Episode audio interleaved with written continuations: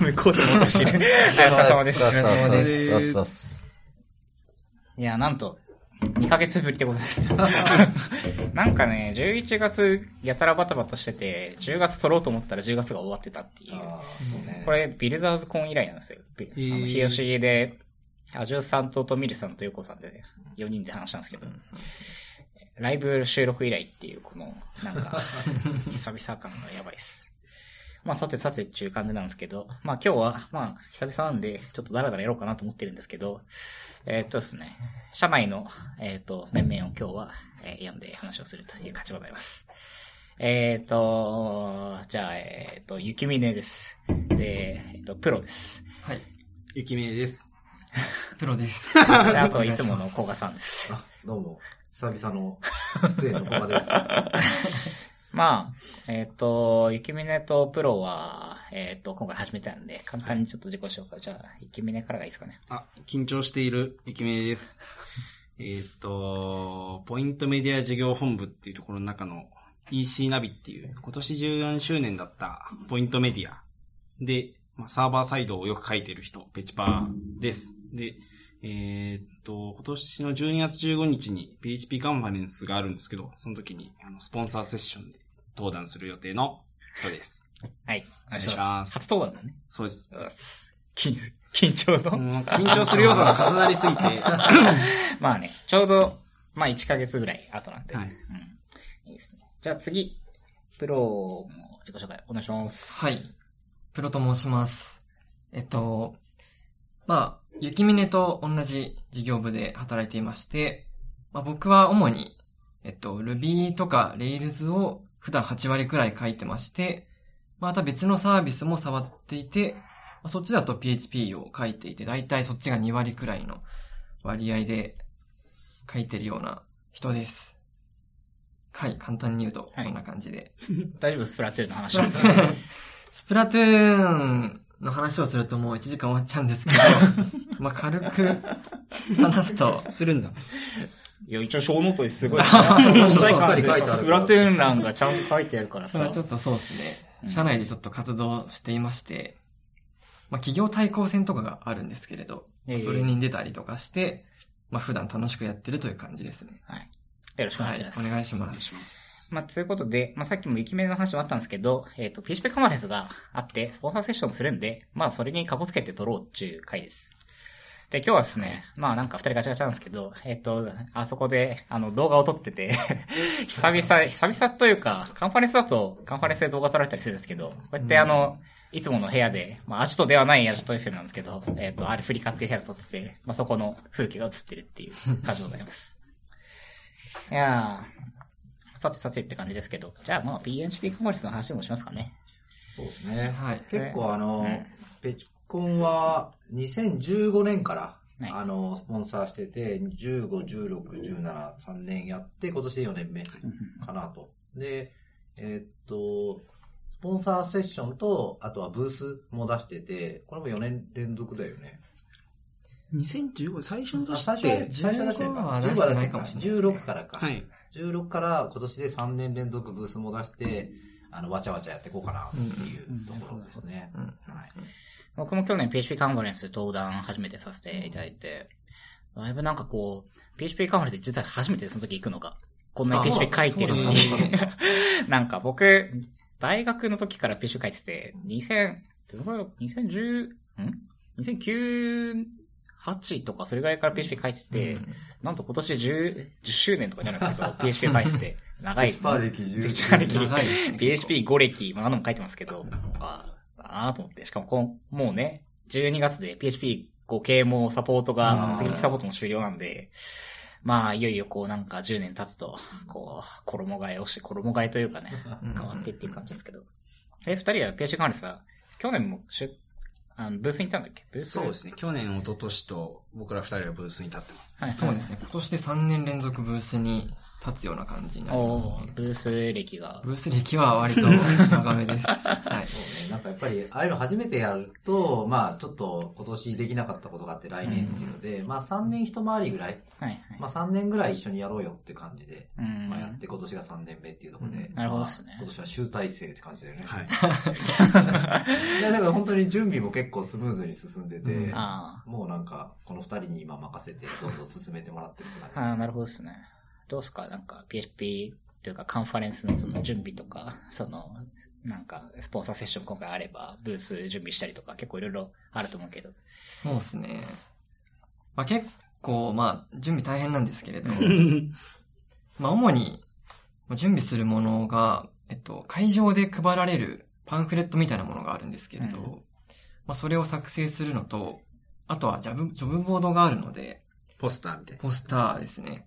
まあそれを作成するのと、あとは、まあ、今年初めてその、ノベルティを配ろうってことになったので、ええそのノベルティ作成だったりとかを、頑張ってまあやってる最中ですい。わゆるグッズ。グッズですね。はいはいはいはい。どうすか？グッズの出来は。グッズは、かなりいいんじゃないでしょうか。僕らも手に入ったら使いたいレベル。これ内緒なの？何作あ、これ内緒なの？いや、別えに内緒え、行っちゃいましょう行っちゃいましょう。どうぞ、プロ君。プロ君なんて言われたことないですけども、えっと、一つは、えっと、アジト FM のロゴが入ったコースターですね。ああ、はいはいはい。おアジトコースターアジトコースターを。あれさ、アジト FM コース、ロゴってなってるけどさ、あれ、あれ、アジトロゴなんだよ。アジトのロゴ。俺が、あの、アジトの写真を撮撮ってきたのを勝手にクリップして丸くしただけなんで、あれはアジト、アジト仕様。アジト、アジトロゴっすね。アジトロゴ入り、コルクコースターですね。あ、いいっすね。はい。そうそう。前なんか紙のやつ作ったけど、コルクの今回コースターなので、ええまあ本当普通に使ってもらえる感じかなと思って。アジトにも置けますね。アジトにも置くし、まあ普段家で使ってもらっても全然違和感ない感じにしようかなと。すごい普通に使いたいようなやつですね。いいですね。コースターの上にビールを置いて、で、アジト FM を垂れ流しながら、カシュッと鳴らしながら 聞くと。それが最高。うんうんうんいいですね。で、あともう一つが、えっと、ここはブースで置いてないんですけれど、懇親会の景品にしようと思ってるものが一つありまして、えっと、ハンガーリング。あ、バンカーリング バンカーリング。すいません、間違えました。バンカー、大丈夫緊張してるバンバンカーリングってこれ素で間違ってます。スマホリング。ああ、はいはい。あの、裏につけるやつ。あそうですスマホの裏につけて指で。はい。これの、また、似たような、アジトのロゴ入り、バンカーリングを作おいいっす成して、懇親会で、完全に味通し。味通しで、行こうと思ってます。いいですね。はい僕もまだ現物を見てないんですけど、なんか、まあ、できたらちょっと覗きに。もう、もう発注してるの？あれ、ああいうのってどれぐらい前に発注するの ?1 ヶ月とかどれ、どれくらいだっけ？1、2週間ぐらいあればできると思います。意外といけるんですね。そうですね。だからその、えっ、と、まあ最初の年は本当に手探り状態だったんだけど、まあ2年目からはもう、その、ドックスを作って、うんまあそこにもう、あのー当日がこれだから遡ってここには何を発注しなきゃいけない。だからこれを発注するために何を決めなきゃいけないとかっていうのが、まあ。タイムスケジュール切って、うんで、えっ、と、一昨年手探り、去年それでやってみて、今年3年目でもすごいスムーズに進んでるっていう感じなので、なるほど。運営の試験が溜まってきたってことですね。うん大体ね、チラシが1枚いくらぐらいだとか、紙の質がどれぐらいだといいのかとか、そういうのも含めて、いろいろ知見を試してってって感じで。どこに発注したら一番安くできるとか、早めだとちょっと安くできるとか、そういう。知見も溜まってきてます。そう、印刷はね、は早く頼むと安いんだよね。ギリギリになればなるほど高くなるっていうええ単価がね。まあ、はい。だから、急いでくれって言ったら高くなるっていそうそうそうう感じですよね。なるほどな。はい。まあ、カンファレンススポンサー、そうですね。僕も、まあ今年ゆきみんながスポンサーセッションで発表するって言うんですけど、まあ、まあ例年スポンサーセッションで、うん。まあ何、あれ去年だけでしたっけ？一昨年も？いや去年も一昨年もあ、そうですよね。セッションって。そっか、ごまちゃんがやって、去年、うん。去年が新たか。スポンサーセッション。うんそうですね。あれ？さ最初が2015年がごまちゃんさんで、あ、そっか。次が駒崎さんで、あー荒木さんで、はいはいはいはいはい。なるほど。いやーやってますね。結構なんか、僕らの、PH カーレズのスポンサーセッションで、こう、昔からあるシステムいい感じにしましたみたいな、プレゼンを毎年してる印象があって、うん。おう、ボヤージュグループはすごい昔からあるシステムと戦ってんなっていうこの印象がめちゃくちゃついてるんじゃないか感がありますけど。そうだね、でも。PHP カンファレンスでも全体的にも改善周りのネタって多いですよね。多いよね。うんそう。だから僕もさっき10周年みたいな話しましたけど、なんか割と PHP 使ってる、なんかユーザー企業の方って結構その PHP のシステム長く使ってて、その大きくなったシステムをいかにこう、まあ、リファクタリングとかリアーキテクチャして、いい形に持っていくかとか、あとバージョンを上げていくかとか、うん。まあ、PHP 例えば7.3が来るんで、なんで3するとか、なんかそういうその結構、なんつうんですか、運用スキルみたいなものを持ってる人たちがすごい多いカンファレンスなんで、あそうそう。やっぱりだからその、PHP がその素晴らしいところって、やっぱりこう、サクッと作って、その、なんかそこからこう大きくなっていくみたいなところの、最初の取っかかりにすごい使われてるっていうのは、やっぱこの言語の特性なのかなあ、まあ最初のとっかかりでもうちょっと頑張ってくれとか思いながらね、やるわけですけど、まあそう、こう、そういうのをね、話し始めたのも一眼になっちゃうんで。まあ、ただね、やっぱり、なんかそう、っていう話を僕も去年プレしたんですよ、発表で。そしたら結構やっぱり、なんか、今こう、レレガシーなシステムというか、今他の人が書いたコードをメンテナンスして苦労してる人どれくらいいますかって聞いたら、まあ僕のセッション名もあの、そういうタイプだったんですけど、まあまうん。あ8、9割の人が入ってあげても、秒で、あ、はい。これはもう会場の心を掴んだなと思って、ずっとこう、そう。やってたんですけど。大事だよね。最初に会場の心をつかむのが大事。そうなんですよ。今日もだから、雪峰と、その、セッションの、はいはいはいあの内容を、あの、こう、レビューしてるときに、まず最初に共感を得るのが大事だっていう話をして。今回はどういうネタなんですか？アジェンダ的には。今回今、一応こう、公式ページに載ってるタイトル的には、うん。えっと、ボヤージュのエンジニア評価制度ってどんな感じなのか？25分でミニ再演っていうので出してて、うーん。まあ、評価会、まあ、ブボヤージュグループの技術力評価会って結構あの、いろんなメディアに取り上げていただいたりして、うん。まあ、どんな制度でどの辺が推しポイントでみたいなのって結構、あの、認知広がってきたのかなと思ってるんですけど、うんうん。なんか実際にこうどういう雰囲気なのかとか、うんうんうん。例えばこう評価会っていうと結構堅苦しくまあ僕らはもうだいぶ聞こえなくなりましたけど、まあ、堅苦しいよね。うんなんかこう、机に面と向かって座って、こう、うん君の評価はみたいなイメージがなんとなくあって、実際はそういうのじゃなくて、こう、まあフランクにかつ真剣に結構、まあ仕事についての議論をはいはいはい。するよってやったりとか、まあ非評価者はこう、まあ評価なのでお給料に関わったりすることで、まあどの辺をこう、ドヤ顔しにアピールしに行って、で、それに対してどういうツッコミを受けるのかみたいな。はい。え、これちょっと聞いていい？え？え、中身について。ああ、いいっすよ、全然え、。これミニ菜園ってやるけど、要するにこれ評価会のさ、普段のさ、あの、やってる感じをさ、え、やるってこと？やる、ああ、そうです、そうです。す、なんか、寸劇的な感じ？寸劇になりますね、おそらく。だい、だい、大丈夫？これなんか、なんかこう、演技力が問われるみたいな感じ。演技力は、冷静じゃないんだよ。よね。まあ、もともとこう、ひ技術力評価会ってこう90分がフル尺で、うん。ある中の25分でやるんで、こう、ある程度こう、まあ、だから3倍ぐらい早口で喋るってことでしょ。そういうなりますね。え、本当に？で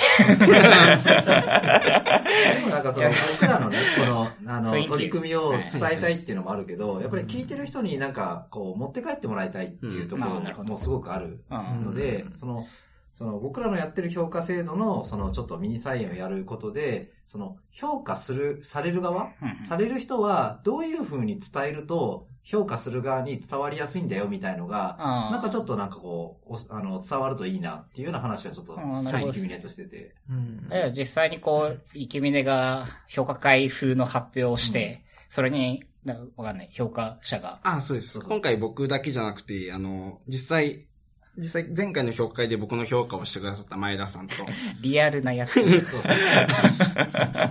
なので、その評価のそのやり方をやりつつ、評価者から見ると、こういうところを、あの、こういう風に言ってくれると、評価する方がうん。評価しやすいとか、あー。そういうようなのも、なんか、あの、はい伝えられるといいかなと思ってて、うん。そうすると、その、聞いてる人たちは、評価す、あの、する側にはなったことない人たちがいたとしても、うんあ、そうかって、そういうふうにアピールするといいのかもな、みたいなのが、なんか伝わるといいかなと思ったんで。まあ、あれは評価される側も難しいし、する側も難しいですからね。だから、なんかもうちょっとその、や、やってる感のを見てもらって、こう、イメージをよりっていうのが狙いって感じですかね。そうね。これは、やっぱね、これ評価者の演技力に問われてる。完全に。本当あの、料理番組の、これをやると、15分後にこれが出てきましたっていうやつを用意しとかないと。やっぱりね、僕としては一つぐらいこうアドリブの質問入れてほしいですね。プレゼンの、こういう内容、めっちゃ前田さんと言われてますけど。まあ前田さんがね、きっとうまいことやってくれるとえ、思う。小賀さんもやんないですか？小賀さんもいや、俺もね、あの、出るんだけど、俺はその、運営側の、上側の役が入るそうそう、役が。いや、まあなんかね、そう、やっぱりね、こう、やっぱそういう、こうなんか、楽しみをね、ライブ、ライブ感をライブ感出しててほしいなって思いますね。25分でできるいや、だってなんかう、こう、いや、これ結構難しいですだって、こう、ここで、雪峰がこういう発表しますみたいな。多分なんか、いなんかこういうのをリファクタリングして、いい感じに作り直,、直してつけ、なんか、改定しましたみたいなことをやるとするじゃん。でさ、そこに対してさ、な、なぜそれやったんですかとかさ、まあまあまあ聞くからさ、それはまあみんな知ってるわけじゃん。はい、はい。で、そこでさ、もうちょっとこうなんかリアルなさ、こう、ツッコミをさ、入れることがさ、強化会感があるじゃないですか。はいはいうん実際僕らもやるし。で、なんか、あ、そこはもっとこうした方が良かったですね、みたいな話も出たりとか、それはすごいいいとこだなと思うけど。評会自体も、まあ実際ライブですからね。そう。うん。いやー、と、ハードルを上げて いき、これが見られるのは、ペッシュカンファレンス本番ということで、まあぜひ皆さんその現場に行ってですね、ライブ感を。まあ、また多分動画とかも上がるんですかねどどうなんだろう。まあ、去年はなんか僕も動画上がったし、プレゼン資料もあったんで。でも今回はね、それだけで終わらないんですよ、実は。え、オンラインですか？どういうとこってこと？あれ？あれ？あの、あ、イベントがですか？そうそう。あ、えっと、じゃあまだ詳細は決まりきってはいないんですが、うんうん。まあ、ペッチコンが、まあ、12月にあるんですけれども、その来月の1月くらいにですね、まあその技術力評価会に絡めたこう、イベントを、まあ、弊社で開催しようかなと思っていまして、で、だよね。はい。そこをご期待ということなんですけれど、え、それは評価会の、なんか、デモイベントみたいなのをやる、やる。そうですね、その、まあ、雪峰が登壇、今回するんですけれども、うん。まあ、そこでこう伝えきれなかった、まあ、よりこう、詳細な部分だったりとか、うんもっとこう、評価会のいい部分とかを、こうお伝えできればな、みたいなう。ん。まあ、結局25分なんで、さっきみたいにその、まあちょっと寸劇の短いバージョンになっちゃうので、もうちょっと興味を持った人に、ロングで見てもらいたいとか、うん。まあ、ぶ、まあ、えーっと、そのセッションは見れなかったんだけど、ブースで話聞いてみたら、ちょっと面白そうって思った人に、しっかりこう、あの、伝えられる場っていうのを、うん。まあ、1月に用意しようかなうふうに。うん。うん。じゃあ場所は弊社で、えー、日にちは見て、1月。1月1中旬下になり旬。ます。1月中旬、下旬、まあ下旬ですね、きっと。あの、皆さんがこう 年末年始休暇を終えて、あの、この職場に戻ってきまあまあそうだけどさ。え、だからこれちょっと日付について一個突っ込んでいい？俺らさ、1月ってすげえ評価時期で忙しいじゃん、いつも。これ大大丈夫このスケジュールって。2月末とかの方がいいじゃん。大丈夫なのかね？これはあれじゃないですか、新しい、こう、評価対象ネタが集まってくるであろう、この時期に。まあ生のデータがね、それガチで社内でやってるよって人だって。まあいいけど、いいですけど。まあ交互期待。はい。はい。あれですね、あの、ブースとか、その、あー PHP カンファレンスのブースとか、こう、スポンサーセッションの反響とかもこう取り入れるという、そのこういうところが見たいとか、もっと。まあそうですね。うん。ちなみに、ブースではどんなことやるんだっけ？ブースでは、えっ、と、今、こう、もう一回いろいろ企んでいるんですけど、えっ、と、技術力評価会、あ、今回、そのスポンサーセッションで、こう、技術力評価会ネタをやるので、こう、ブースでは思い切って、こう、まあ、ブースに参加する面々我々の、こう、生の、こう、評価シートというか、うん。あの、どんなものを僕は PR しようと思いますかっていう、実際にこう、技術力評価会で使った資料と、あとはそれに対するフィードバック、評価結果みたいな。あはいはい。やつをこう交えつつ、こう僕はどんな風に PR しました、どう言われました、みたいなのを引き続きブースでも評価者がプレリクエストで出したそうですマークダウンのやつですね。やつを。ここもなかなか社外に普段は出ないやつだったりするので、面白半分でこう、見に来ていただければ。それで、イケメンさんがいくら給料上がったとかも聞けるんですか？ジェスチャーでお伝え ?CTO からストップは出ないあ、大丈夫、大丈夫です。あ、大丈夫なんです 大丈夫だ。みんな、信用してるんで 大丈夫。はい、まあ、聞けるのかわかんないですけど。まあ、じゃあぜひブースにね、遊びに来てはいもらってって感じで。あとはそうっすね。えっ、と、あ、そうそう。あと、学生さん向けに、えっ、と、サポーターズから PHP カンファレンスの支援が出るってことで、えっ、と、これはサポーターズのページに行くといいですかね。イベントのページの後リンク貼っとくんですけど、えっ、と、交通費の支援があるんで、まあ、学生の人で、方で、あの、もし、まあ、地方から、あるいは関東から、こう、PHP カンファレンス出たいよって人は、まあ、交通費の支援があるんで、えっ、と、ぜひ、各チェックしてみてください。最大100名の学生さんを PHP カンファレンスにご招待しますと。で、あと、PHP カンファレンス自体の、えっ、と、参加登録もあるんで、こっちは、えっ、と、フリーになってるんで、えっと参加する人はそっちも、えー登録するようにしてください。えっ、と、12月の15日、えー朝10時からですね、大田区の、えっ、とですね、去年と会場が一緒で、なんだっけな、ピオ、ピオだったかな。大田区産業プラザピオで10時から、まあ一日中、PHP の話が聞けるっていうカンファレンスです。おすすめです。あと、懇親会の受付も同時に始まっているので、はいこちらも、まあ先着今、現段階だと150名で、今もう132名くらいが申し込んでいるので、お早めにという感じですね。まあこれはペシカンファレンス公式の懇親会があって、そっちは、えっ、と、3000円ですね。3額3000円で申し込むと、懇親会に出れるってやつですね。はい。ぜひそっちも見てみてください。もう今年のゲストスピーカーははい徳丸さんですね。ああ、徳村先生。安全なウェブアプリケーションの作り方うん2018。うん。うん、うん、うん。そう、安全なウェブアプリケーションの作り方ね、7年ぶりに改、改版、ううん、されたってことなんで、僕も改版された方まだ読んでないんですけど、うん楽しみですね。えー楽しみですね。うんうん。とりあえずカンファレンス関係はそんな感じですかね。じゃあ、あと40分くらいあるんで、結構ありますスプラトゥーンの話します。いや、無限にできますよ。無限にできちゃうのかよ。無限にできますから。それをしても、いや結構ね、1 2ヶ月ぐらい空くと、時事ネタ、消化しきれてない時事ネタが超たくさんあるんですけど、それを話すと多分3時間くらいかかるんで、まあどうしようかな。うん。そう。あ、あとそうそう、ボヤージュグループ PHP ネタだと、あの、WebDB プレスで、あの、連載を我々してまして、いつからだっけ？去年、えっ、と、あ？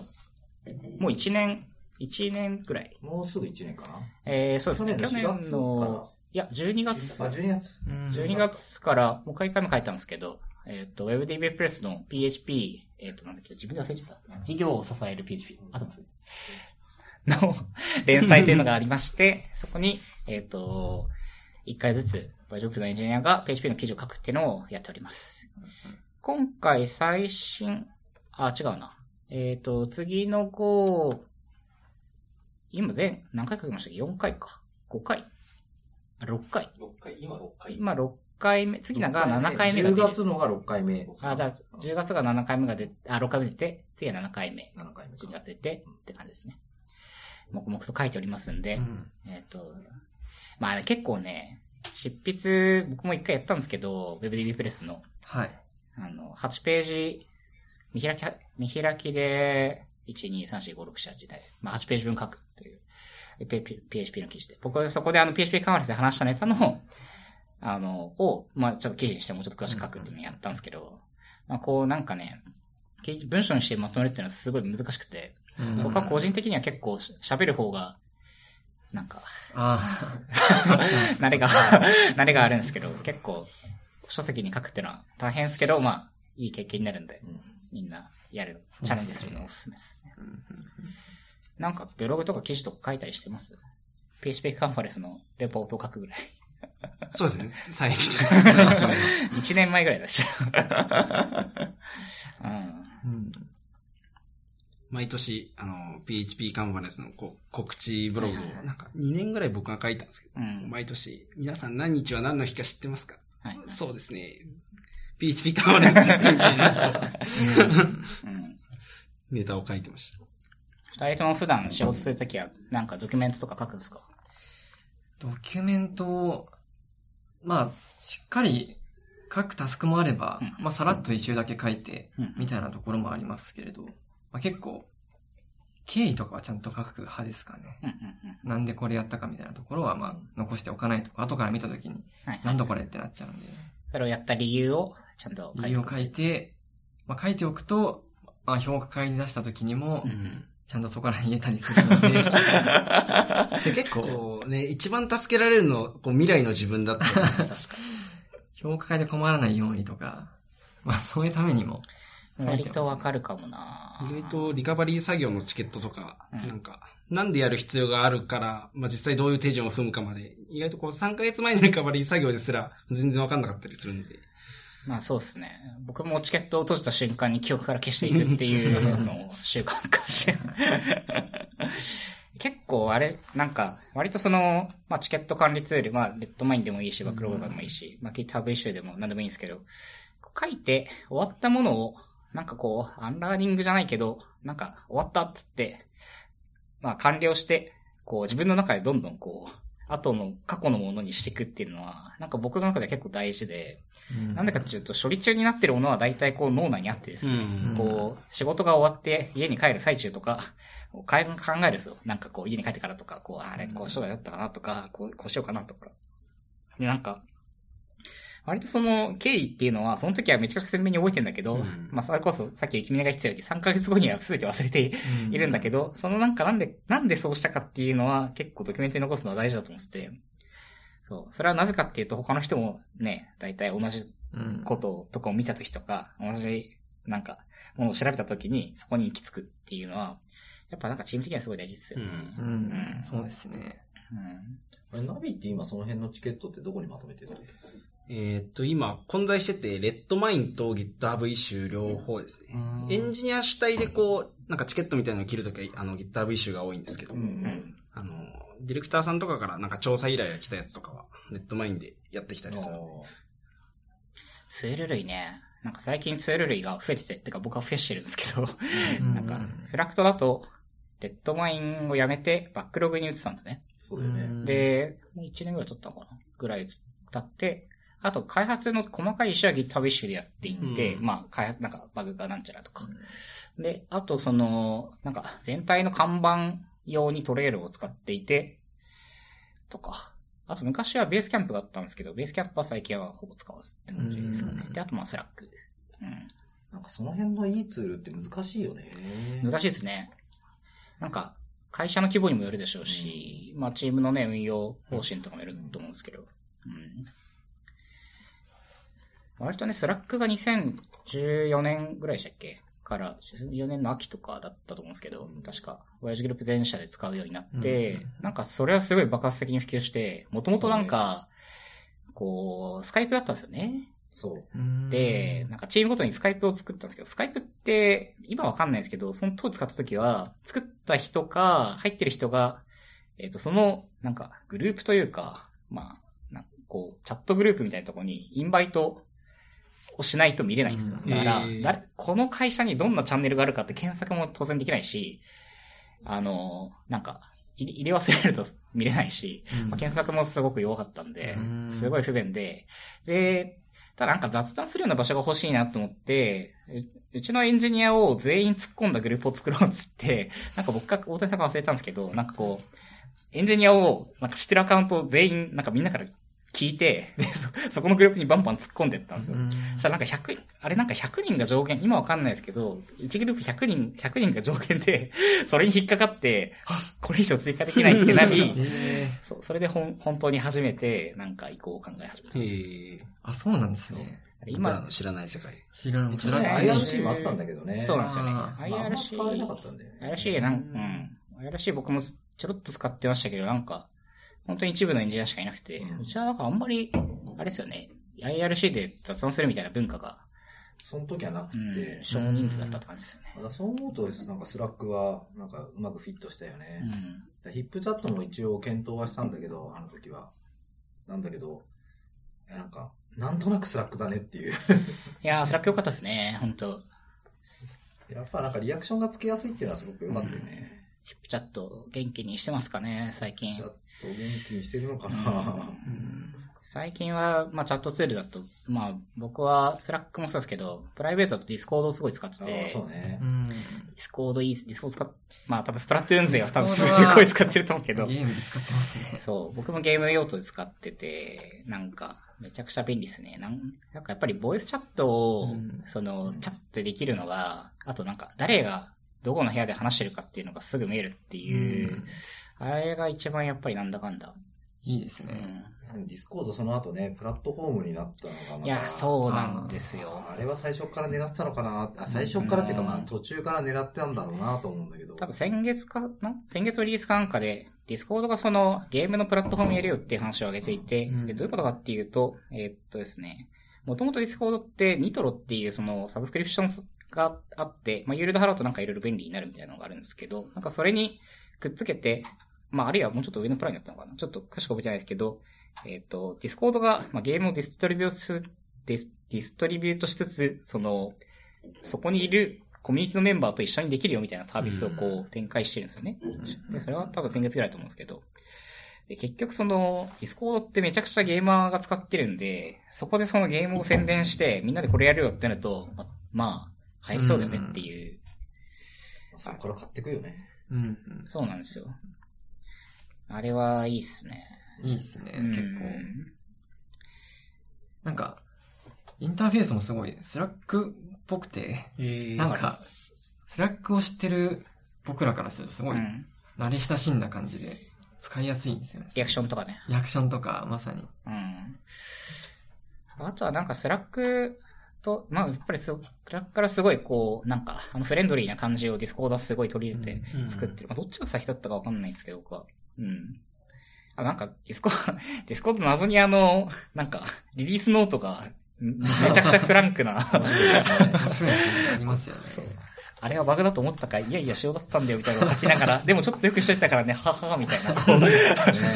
あれはセンスだよね。あれはセンスっすね。あれはなんかコミュニティマネージャーなのか、エンジニアの空気なのかわかんないですけどい。や、そうだよね。だからそのなんか、うん B2B のそのサービスっていうんじゃなく、そのやっぱコミュニティなんだよね。いや、そうなんですよね。彼らが作ってるのはね。うん B2C のサービスとか B2B のサービスっていうよりなんかコミュニティだからな。うん。ディスコってね、もともと、スーパーセルのメンバーが作っ、確か作ってるって聞いてて、そうね、なん。かこう、胸が熱くなるストーリーですね。こう、方こう、攻め方を変えてまたゲーム市場にという。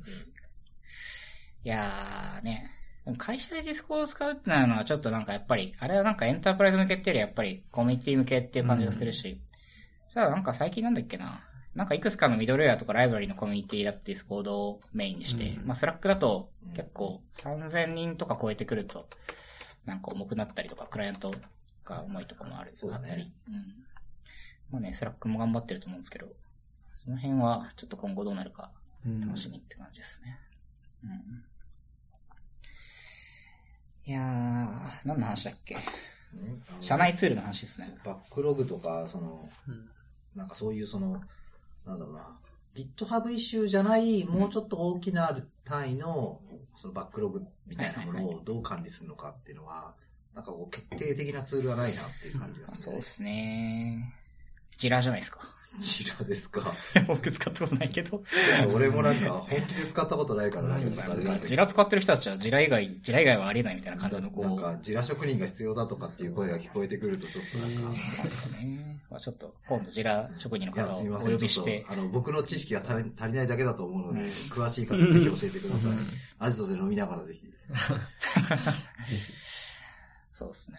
今バックログ使ってるんですけど、バックログも結構なんか、やっぱり、まあ、ツールに合わせた使い方をしてて、まあ、レッドマインよりは、まあ僕はレッドマインのバージョンがめちゃくちゃ古くて全然上げれないっていう問題が別にあって、カクカクしかじかで。で、それでもうサースにしようよって言ってバックログに変えたんですけど、バックログはやっぱりなんか結構 UI もわか、あると使う人にとってわかりやすくて、まあ割とレッドマインの僕ら使ってたの1系だと思うんですけど、なんか、まあある程度わわかりづらかった部分が結構、その営業とかオペレーションメンバーにもわかりやすくなったっていうのはすごいプラスで、ただやっぱりその、なんだろう、看板的なことを使用するとちょっとやりづらかったりとか、あとクエリ条件とかは結構やりやすいですけど、なんていうんですかね、こう、例えばメンションをスラックと連携したいときにどうするんだっけとか、なんかその辺が微妙にちょっと頑張らなきゃいけなくてとか、うん。ありますけど、まあでもすごい便利にうん。使ってますね。まあそうね。だからそういうようなツール使うときはもう、 Slack と GitHub との連携は結構しっかりできてるっていうのが当たり前になってほしいね。今、 Backlog の Git 連携を使っていて、GitHub 連携やったかな？まあなんかコミットハッシュ、違うな。コミットメッセージに Backlog の URL を、チケットの URL を書いておくと、えっと、 Backlog のチケット側に書き込みをするっていうのを一応やったんですけど、うんまあなんか、うん。もうちょっといい感じにしたいですね。うん。うん。その辺ね、難しいね。難しいですね。うんうん。連携周りだと最近あの、弊社のいくつか入れ替わったじゃないですか、あの、日報、 Kibela。ああ、 Kibela ね。あとはジョブカン、ワークフロー周り。そうだね、 Kibela。あのあたりはすごい連携楽ちんでしたね。ああ、確かに。ポチポチってやったら。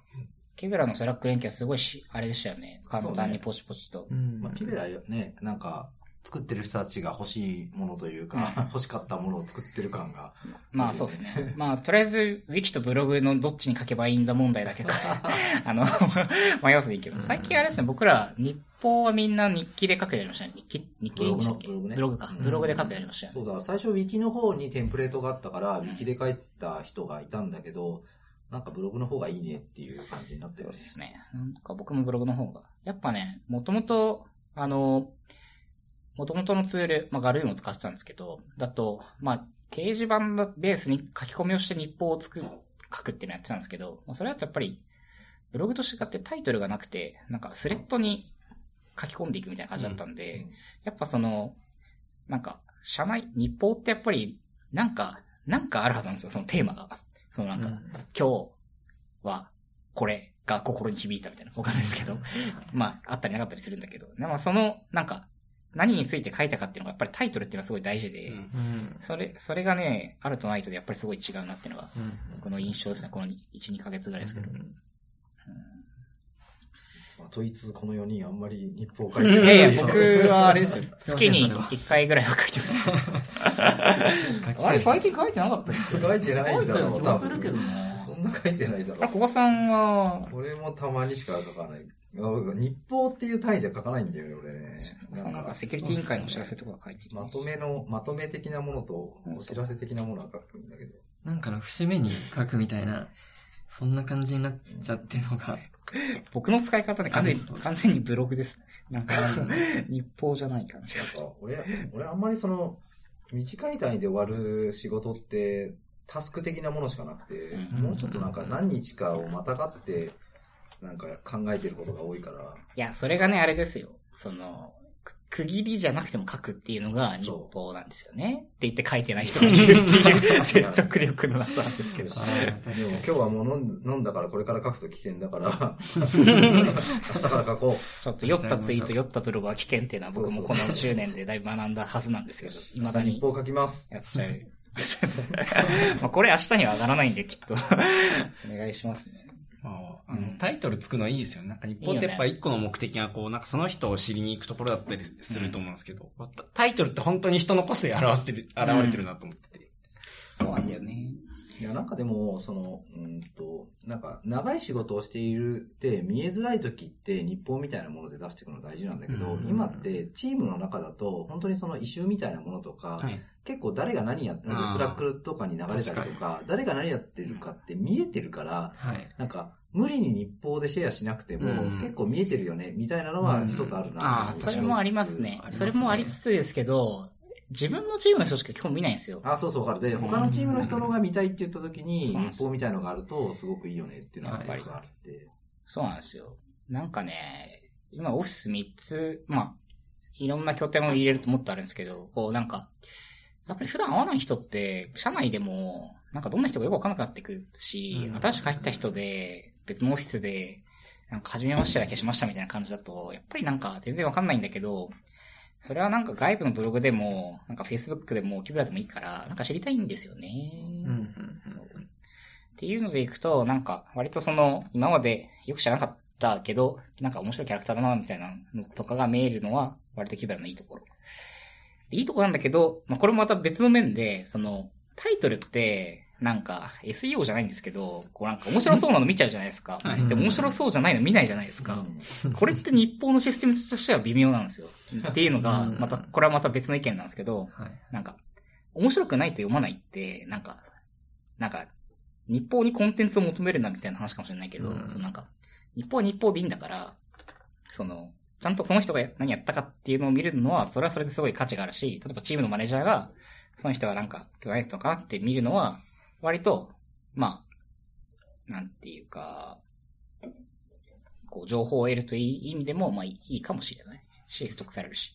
なんだけど、なんか、バズった、社内でバズっているキベラの記事があって、なんかそれをみんな読んでいいねして、ししていって、それしか読まれないみたいのは、なんかそれはそれちょっとさ、うん悲しいなみたいな。確かにう。ん。気もしてる。いや、でもだから本当に情報をどうやって流通させるかっていうのはですね、やっぱなんか人数がまあ400人とか500人とかになると、ちゃんと考えないとね、流通しないんだよね。そうなんですよね確かに。なんか、最近じゃないですけど、なんかうちの Slack ってタイムラインチャンネルあるじゃないですか。うん個人の書き込みをまとめるやつね。書き込んだのがだんだんつらつら流れてくるみたいな。うんなんかそれ見てるとこう会ってない人でも、あ、なんかこの人こういう感じの人なのかなみたいなのは、なんとなくそこでつかめるんですけれどね。まあ、それだと、あの、流量が、あの、流れるスピードが速いので、1日1個、1人1日1個っていうぐらいだったら終えるっていうのが日報的な感じになるんだよね。うん多分。そうそう。やっぱりね、ストリームでずっと張り付いて見るなんてことは絶対できなくて、そう。っていうのはありますよね。うん。その辺の人に、でもその、なんか、あの、アウトプットのその速度っていうのが人によって違うので、うんその、なんかそこも難しいところなんですね。ね例えば投資事業室とかね、こう、予見が表になるまでは何も書けないみたいな。まあるじゃないですか。そううんとか、まあそう、っていうのがあったりするんで、それはあるんですよね。でもそう、まあ、結局なんで、別のオフィスの人とか社内で知らない人とコミュニケーションをささせたいかというか、そういう場を作りたいかっていうと、結局なんかそこで新しい、なんか、コラボレーションが生まれたりとか、まあ新しい事業の可能性が生まれるとか、まああるいは今のやってる仕事が、もうちょっと一緒にやるとなんかうまくいくとか、わかんないけど、まああるいは単純に楽しいとか、なんかそういうのをやりたいからそうしてるんであって、なんかね、その、なんかエンターテインメントを提供ただしてるわけじゃないんだよっていうのはね、うんこれはね、うんやっぱりね、大、大事なんですよね。あくまで社内ツールなんでね。うんうん。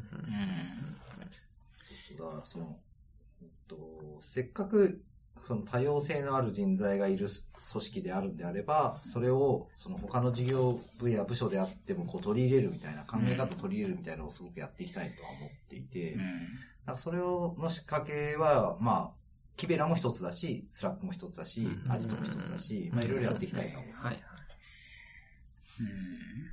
そうそう。ちょっと全然関係ない話だけどさ、あの、EMFM っていうこう、あ、あの、はい、はい。ポッドキャストがあるじゃないですか。最近熱いという。あれで見てて、うんはい今日あの、うちの dev random のチャンネルに貼ったんだけどさ、機械学習でさ、ゲームの、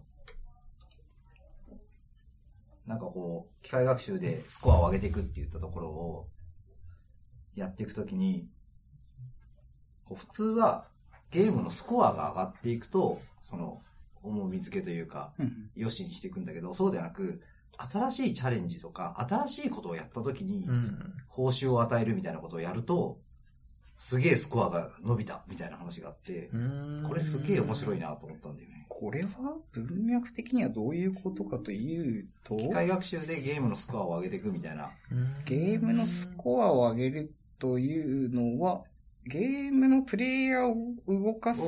AI というか。これは、何やってんだ？うん。うん、うん。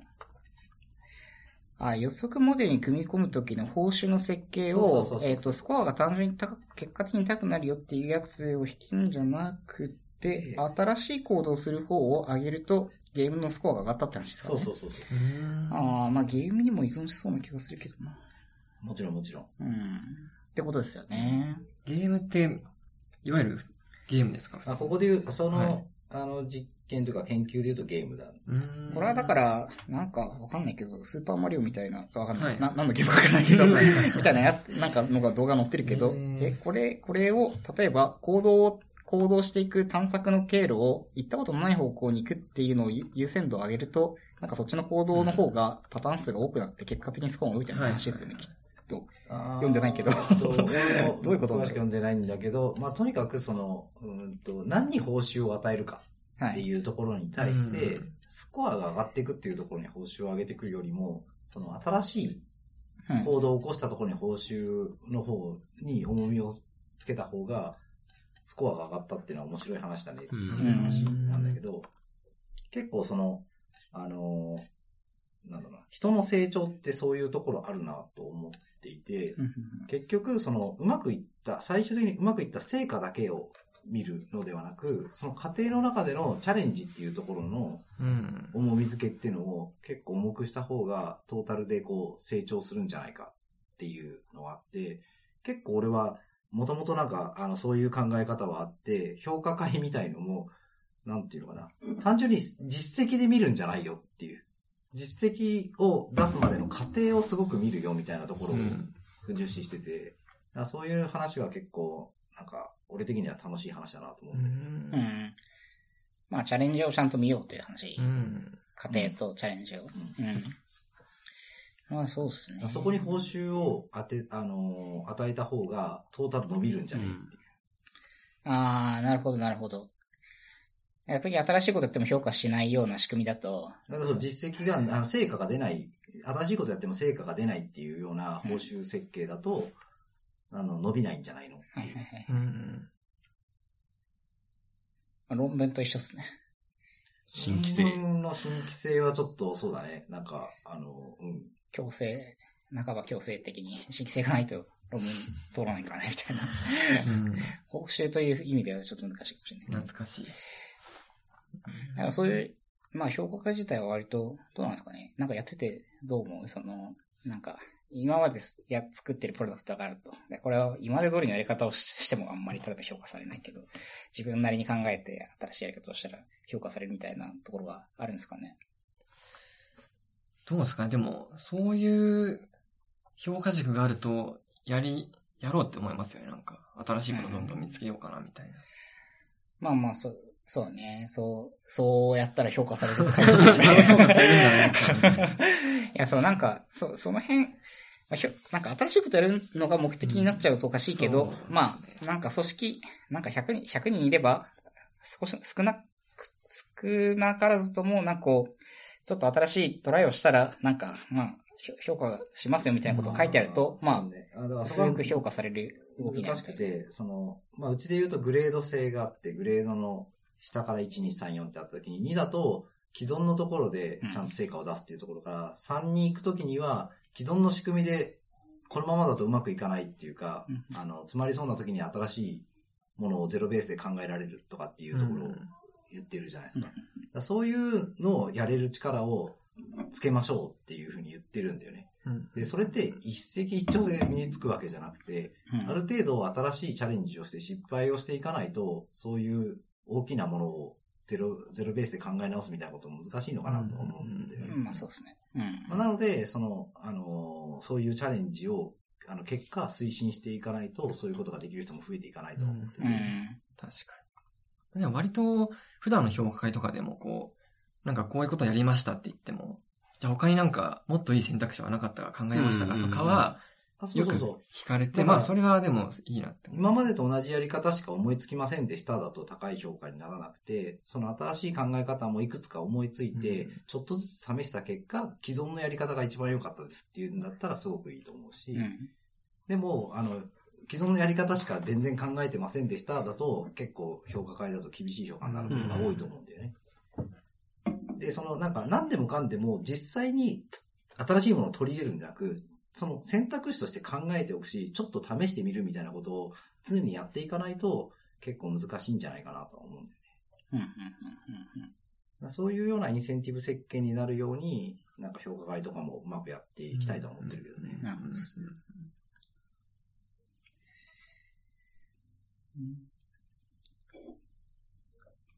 あなんか、すごい、しんみりしちゃった。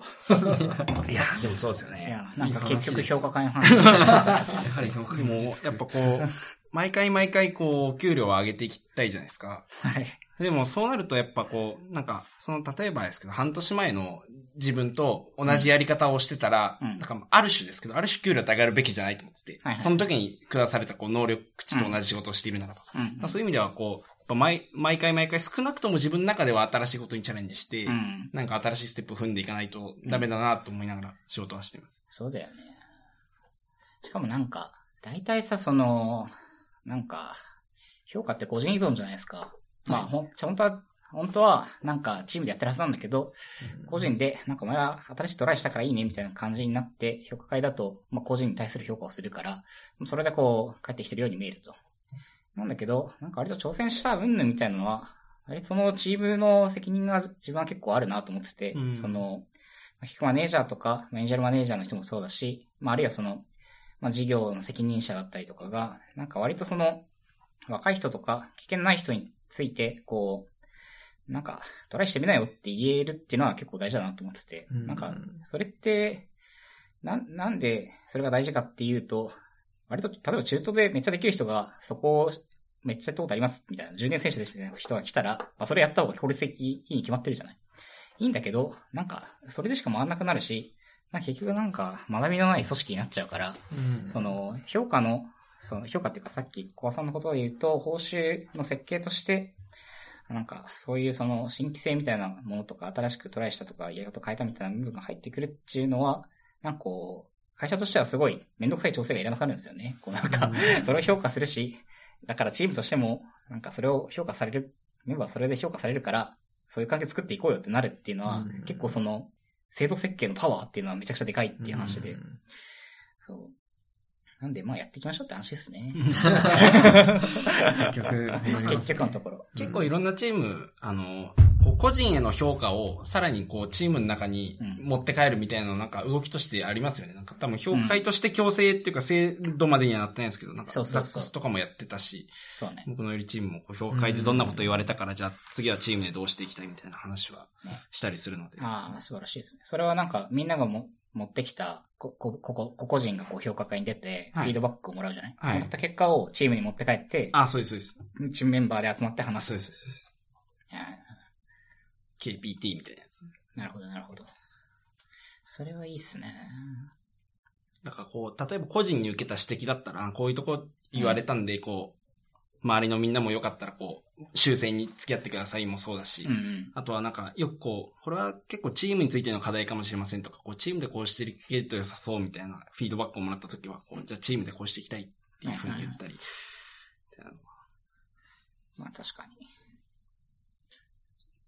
でちょっと話を、かわ、話は変わって、今回あの、あの、PHP カンファレンスでいろいろ資料を作ったりとかするときに、まあ改めてアジト FM をこう、過去のを聞き、聞いたじゃないですか、二人は。ああ、はいはいはい。聞きましたね。なんかこう、心に残った言葉とかっていうのが。それは、むしろ、それは、なぜ、こう、聞聞いたんですかこう。聞いたきっかけ必要が、すごい、こう、なんかわざとらしい質問。実はそ の、はい、実は。うん実はえっと、すごいタイムリーな話なんですけれど、はい。PHP カンファレンスでこううん、ジョブボードみたいなものを掲載する機会がありまして、うんそこにこう、アジト FM、過去のアジト FM の中から、名言みたいなものを取り出して、おうこうバッとこう、掲載していますと。うん 去年も、去年もやったんです去年もそれをやって、ちょっと今年もアジト FM 名言集みたいなものを掲載して、こう、注目していただこうかなっていうふうに思ってます。探すと結構ギラギラしたワードが結構見つかる。そうですね。だ方向性としてはだいぶ真面目な方に振ってる。いや、結構もう、砕けてインパクト重視で。インパクトの重視。プロ的には一番響いたの。一番ですか？は載せたいと思ったのどれ？まあでも、まあやっぱりその、ペチコンなので、まあ PHP に関する話題が結構いいかなと思ったのが一個ありまして、その PHP が速くなれば世界の Web が速くなるんだ、みたいな話があったんですよ。したっけ、そんな話。誰かいだ、それ。実は鈴健さんが言ってまして。あれなんかワードプレスの話した時かな多分そうですねなん。かワードプレスって世界のウェブサイトの何十パーセントかを持ってるんですよね。じゃだっけな ?10% そうなのかなんか20%。あ、思い出した。多分なんかホワイトハウスがムーバブルタイプから、あの、ワードプレスに移ったみたいなニュースをどっかで見て、そんな話をしたんだっけな。多分結構、世界中で PHP すごいたくさん動いてるんで、うん PHP が速くなったらもうその分、世界中のウェブがもう速くなるんだみたいな早くなるね。話を言って、お、いいぞこれはって。世界のウェブを早くしたい人は PHP カンファに行きましょうってことだよねで。もぜひうちのブースト、そうね、前田さんと島と、あの、話してた時の回だね。あ、そうでした。あ、なるほど。エピソード22ですね。22か。自分でもね、録音しっぱなしで聞いてないんですよ。何が何とか覚えてないよね。全然覚えてないです。いや、なんかあの、リビルド FM で検索できるようになってるじゃないですか、過去過去エピソード。あれすごいいいなと思って、そうね。文字起こしして、文字起こしっていうか、はい。そうそう。いやー、なるほどね。なこの名言起こし最初こう機械的にできないかみたいなのをちょっと探ったんですよね大体こう盛り上がった時って笑い声がバッハーって起きてるじゃないですか。あの手前とかを取れば、結構面白い名言が見つかるんじゃないかと。えちょっと面白い時のタイミングのが取れるってことだねあー、それはいいかもね。やらなかったんですけど。えイケミネはどれが僕はエピソード25の、ちょっと、このスプレッドシート作ってやってんのあ、そうです。すげえな。エピソード25の大谷さんの、あの、最初は大体過剰品質、そして完成しない。うんこれまあ仕事に当てはめれたら、すごいよくわかるなって感じなんです。確かですけど、これあんま、文脈仕事に関係なかったような気もしてて。い そうなのや、わかんないです。忘れましたけど、記憶だと。いいのかなうん。まあでも、っていうところもこう踏まえて、まあ考えると、まあ大体こう物事をこう一般化して考えると、はいある程度こう転用聞くなあたりも踏まえて、うん。ああ、ジトエヘムは宝箱だな。エピソード25のやつですかはうい。ん。リュウジーさんとかソンムーさんとか来たことですね。あー、なるほど。なるほどね。自分でもこんな風に切り取られると思って話してないから、なんかあれ、あれですね。真面目に話そうって思いました、今すごい。いや、真面目に話したら、それは他のポッドキャストに任せればいい。今日も、今日もね、結構真面目ですからね。スプラトゥーンも意外と真面目だったからね。真面目ですよ。うん、スプラトゥーン真面目。スプラトゥーン真面目。これ結構お風呂に入りながら聞くんですけど。え、風呂にスピーカーがあるってこと？えでも防水スピーカーないんで、あの、お風呂湯船使い見ながら、お風呂の扉を半分開けて、洗濯機の上とかから、送りこ、音を風呂場に送り込む。そんなことすんの？そろそろ防水の Bluetooth のスピーカーでも買おうかな。あれさ、でもさ、風呂の Bluetooth スピーカー僕持ってないんですけど、なんか、え、iPhone でいいじゃん。え、iPhone ふ、あ、そう、防水だから？iPhone X とか防水でしょ ?XS とか。え、風呂で聞きます？あ、風呂持ってくよ、俺。え、iPhone 持ってくんですか？持ってく持ってく。え、で、はい、湯船入ってる時に iPhone で音楽かけるとか。あとか、あの、えー動画見たりえーあ、動画見るんですね。動画見たりとかえじゃあなんか、風呂桶の上にこう、桶っていうか。あ、そうそうそうそう。こうやって、置いて置いて。えー、え、なんで？防水なんだからか大丈夫そうだけど、なんか未だにちょっとなんか iPhone 水につけたあ、らわかる。怖い。ちょっと抵抗ありますわかる？なんかさ怖い、壊れそうじゃない？あれちょっと、僕、すごい個人的な話なんですけど、うん昔、あの、いわゆるガラケー時代にスライド式の携帯をうん、防水携帯やったんですけど、ん風呂場でヘビーユースしてたら、うんあの、金具が多分錆びちゃって、スライドの携帯がすごいパカパカになったんですよ。そのトラウマがあって、こう、防水の携帯は信用しないみたいな。もいやー、そう、僕もね、信用してないです。うん。うちょっと、世の技術を信じないとダメですよ。いやー皆さんエンジニアなんだからさ、ちゃんとその、ちゃんとあの、あのね、あのテストした人たちがいるわけじゃないですか。で、いや、だってアップルのエンジニアが、がフローでね、そんなポッドキャストをじゃあ iPhone で聞くかみたいな。テストします？しすんのかな？いや、そんなテストはしてない。いや、でももしかしたら水合いかもしれないけど、ちょっとシャンプーがついたらやばいとかあるかもしれないじゃないですか。いやいやあよくありますよね。あの、真水だけにそうそうしか対そうそうそう応してないみたいなそうそう。でもちょっとそういうのがつくとやばいみたいなのとか。こういうのを来年とかまた切り取られて、なんか、明変に、こう、これ？防水携帯を信用しないみたいな。わかんない。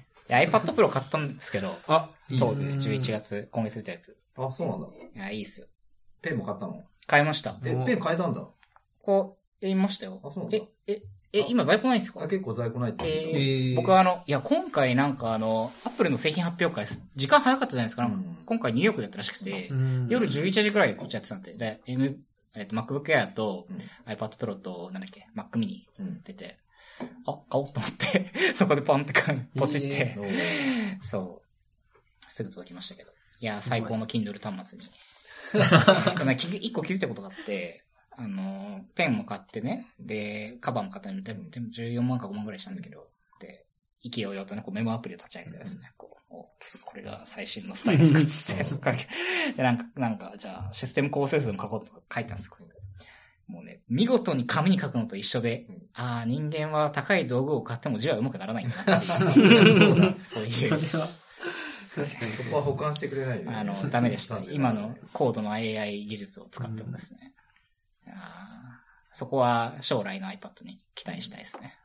いや、でもね、MacBook Air はね、もうちょっと軽いことを期待したんだけどね。そんな重かったでしたっけ ?MacBook ぐらいですか ?MacBook と、1.2 1.2とか。ぐらいだっけ？ああ、いや、いい。1切らない。いいと思いますけど。いや、MacBook Air ね、この話すると終わんねえな。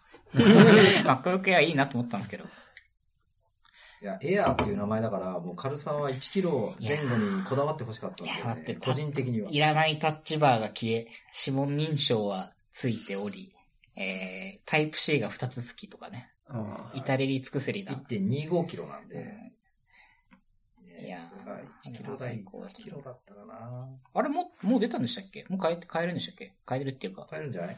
届いてはいない。11月 ?12 月なのか届いてます。あ、本当ですか？届いてる人いるんじゃうない？ん。今日、いい自分届いてます。早く帰りじゃあ、前田さんがそろそろ帰りたそうだから。じゃあ、クロージングに入りますかね。そうですね。えーっと、はい。というわけで、えー、まあ今日はいろいろ PHP カンファレンスの話をしましたけど、えー、12月15日10時から PHP カンファレンス大田区でありますんで、ぜひ皆さん遊びに来てください。で、ブースもやってますんで、はい。はい。えーはいぜひお楽しみと。あと、ゆきみねくんの発表も、はいぜひ、ぜひ来てください。お願いします。お願いします。はい。えっ、と、じゃあ、えっ、と、今日の show note じゃない、えっ、と、内容については、 ajito FM スラッシュ、32。32、ちょっと2ヶ月ぶりで回数すら忘れてる。32で、えーと、見れます。えー、ポッドキャストのアプリでも映せますんで、ぜひそちらもお願いします。はい。